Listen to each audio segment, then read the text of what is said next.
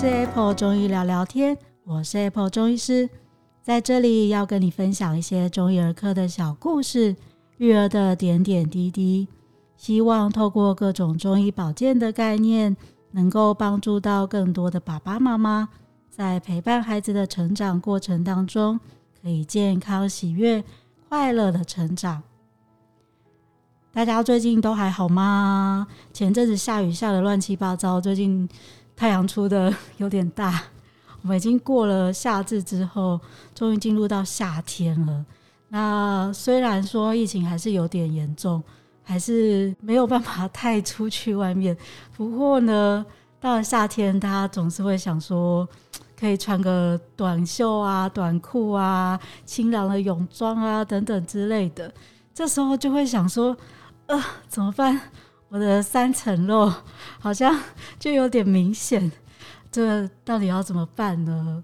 今天我们就请到了一位专家，我们青浦悦儿中医诊所的李佳瑜李医师来跟我们一起聊聊如何享受生活这个这个非常丢席而且很重要的议题。我们欢迎佳瑜医师。Hello，学姐好。各位听众朋友，大家好，是佳瑜医师。Oh, 对啊，怎么办？我们最近想要穿漂亮的衣服，结果就觉得有点尴尬，就可能疫情大家都在家里荒废太久，结果没有想到。一想到那个，因为裤子都穿不上去。而且每到夏天就要去海边呢、啊，真的。而且现在都是因为也对，没有什么办法去太多拥挤的地方，所以大家如果最近想要去海边的话，教育医师要提供一些那个 paper，，等一下要跟我们聊聊一下。中医也有可以帮忙做相对什么减重啊，或者是说控制体重这一方面的一些呃。不算治疗，算是生活的一些照顾吗？帮助这样子。对，我觉得中医在开药这部分的药效其实也算是蛮好的。对，那除了一些像西医的医美抽脂啊，这个是比较直接又暴力的方式之外，我觉得中医用开药也是相对比较温和。那有些医师也会合并一些针灸的方式，也是可以考虑看看的。哦，对，所以其对坊间好像很多人都会去做所谓的那个埋线或是针灸的部分去治疗这一块，这样子。对啊，但呃，其实真的现在不只是说想要变瘦，可能是已经很瘦的人想要变瘦，但是真的有一些一些是比较病态性的一些肥胖，可能有些人有一些三高啊或什么的一些状况。那就中医的角度来说，是怎么样认识就是比较肥胖这个状态？嗯？OK，那通常我都会。就是讲的比较白话一点，可以让一些民众比较好懂。是，那像肥胖啊，就很像我们的像那个猪的油脂。那我们人的状态呢，可能也没有像那个猪的那个那么恶心。那这些脂肪类的物质呢，在中医里面呢、啊，其实也算是一些痰湿的累积在里面。哦，对，那这些痰湿的累积呢，主要都是因为身体的一些机能啊，代谢机能出现一些问题，所以最重要就是导致一些水饮啊、痰湿啊，比较高热量的食物，然后会导致一些水分堆积在身体里面，没办法代谢掉。所以就很多一些里里扣扣的一些东西堆在身体里面，这样子，所以等于是他身体的代谢变得很差，然后就整个排不出去，结果里面就一直堆积，不管是水还是脂肪，然后整个就越来越越来越多，造成肥胖的状态，这样子。累积越来越多之后啊，那你身体就会觉得啊，负担又越来越大，就会变成一个恶性循环这样。哦，所以就中医讲的湿气很重，然后整个身体就是觉得肥胖饱满的那个状态，好有画面哦。没错，大鱼大肉啊，所以吃很多，然后就是觉得。所以放弃自己，就是想着，反正都这样子，继续吃。不要放弃，我就是来帮助大家的，真的。所以我们就要请佳瑜师来提供一些。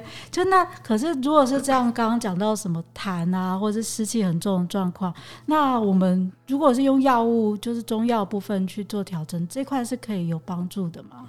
嗯，我觉得在用药上的药效其实是蛮好的。Uh huh. 那最主要，我觉得还是要看每个人的体质怎么样来决定。哎、uh huh. 欸，我们开药的方向要往哪一个方向来开？OK。对，那主要因为呃，中医通常都会变很多症型嘛。它是哎、欸，你是什么体质啊？你是什么体质啊？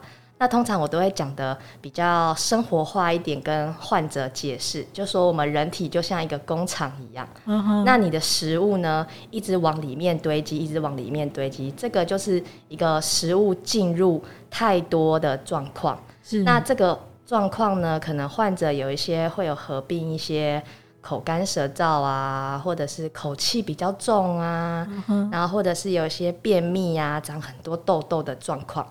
那这个时候，我就会先用一些清胃火的方式，哦，对，让他的胃口可以小一点啊，不要一直觉得啊，一直肚子很饿，一直很想要吃东西。哦，那这个方面，我们就可以先减少让他食物进来身体里面的量。对，那这是其中一个。那另外一方面呢，我会我也会考虑到一些患者啊，他们可能是。哎、医生，我吃的量其实没有很多哎。其实大部分的病人来看诊的时候，他们都会说，其实医生我没有吃的很多哎，我一天都可能只吃。一两餐而已，可是不知道为什么就是会胖哎、欸。对。那通常这个时候也是我们最常遇到的患者。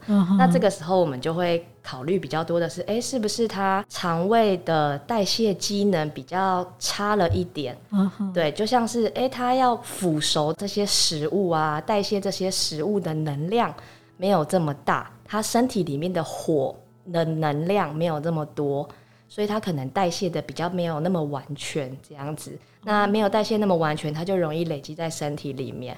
那这些患者可能就会比较常有一些肠胃的问题啊，胀气呀，吃完的时候东西都巴豆肚肚的啊。嗯、对，那有些人如果更严重的话，可能就会一些腰酸啊、膝盖冰冷啊、手脚冰冷的问题。这样子哦，对呀、啊，反而不是很整个火气很大，很想吃，他就吃不下，可是他又感觉上没有办法消化那些东西。对，其实大部分比较多会遇到这种啊。对 对，就是怎么吃喝水都会胖，因为大家都知道说哦，我就少吃一点就好了。对，可是体重还是会一直往上升呢，很奇怪啊。所以这也是跟消化的状况有关系，你反而消化不好。结果还是造成了身体的堆积。对哦，那除了考虑到脾胃的问题，我们还会考虑到一些肾肾方面的啊。因为中医来说，脾跟肾都是代谢水分的。那如果它水液代谢良好的话，就比较不容易堆积在身体里面这样子。了解。所以就是变成，如果它没有办法好好的把这些水排掉，它就整个会是很水肿的那种感觉。嗯，大部分都是这样，水肿的啊，摸起来都冷冷冰冰。的啊，这样子，嗯、对啊。哦，所以如果大家听到这边，应该可以想一下，自己是那种很想吃、火气很大、停不下来的，还是怎么吃，然后都感觉很吃已经很少了。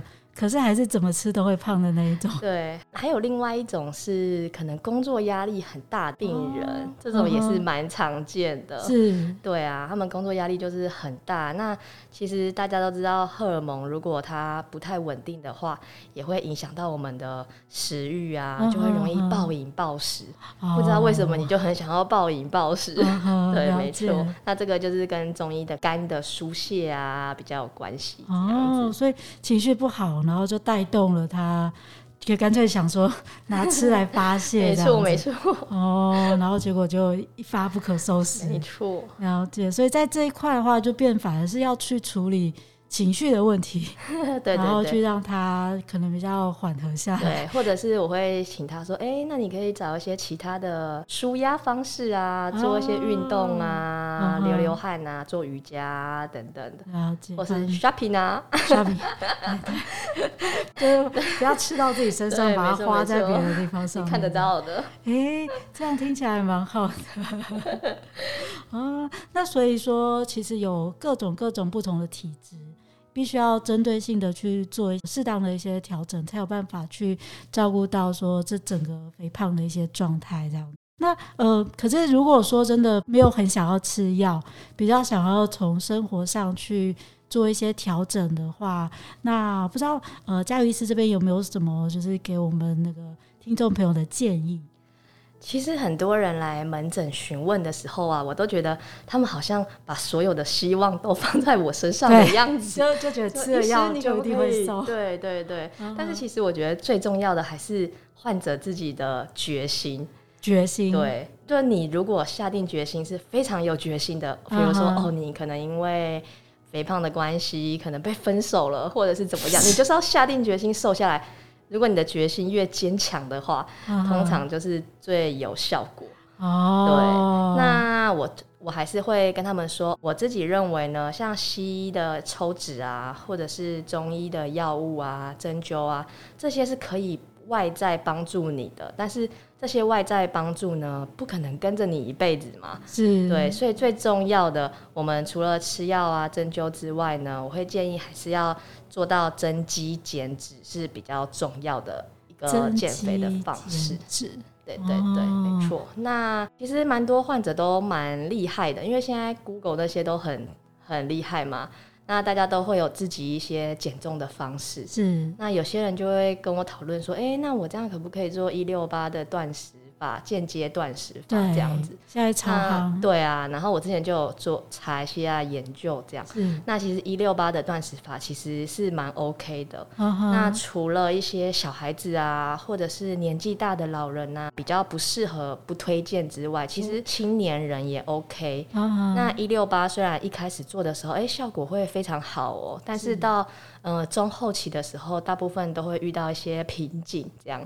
那我通常都会鼓励患者说：“哎、欸，那你就是还是要持之以恒啊，不可以说哦，我遇到瓶颈算了，我就是我就是减不下来，就是我的问题。其实、嗯、其实不是，因为一六八它有一个研究是说，就算他体重没有控制下来，他有在维持持续做一六八的话，对自己的三高的控制还是是有帮助的哦。哦对啊，然后也有看到一些研究是说，哎、欸，不管你是在减糖啊，或者是减脂啊。你只要减了其中一样，对，就是你你在饮食的控制上，哎、欸，没有，你不是说我只减脂，或者是我一定要减糖，没有规定，就是你只要减其中一个，那对你的体重都或者是体体内的脂肪都是有帮助的，下降都是有帮助的。OK，所以刚刚讲到增肌，然后要减脂，对是真正的可以把就身体的那个肥胖状态，把它整个。瘦下来这样子，因为肌肉代代谢我们能量的速度是比较快的，嗯、对，所以它才是会跟着你一辈子的朋友。哦，对，所以其实就是你虽然想要快速瘦，但是也要瘦的健康。如果你是可能一下不吃东西，然后可能一下瘦很多，或是说今天比较水肿，然后然后大量的排水掉之后，可是这个东西还是很容易会复胖啊。对啊，这就是临床上很多会遇到的问题。这样子，对啊，所以我就会可能建议一下他们一些其他的生活上的调整啊。嗯，对，比如说我可能会建议他说，哎、欸，除了不要吃冰的、不要吃油炸的之外啊，哎、欸，你的三餐也是一定要固定吃。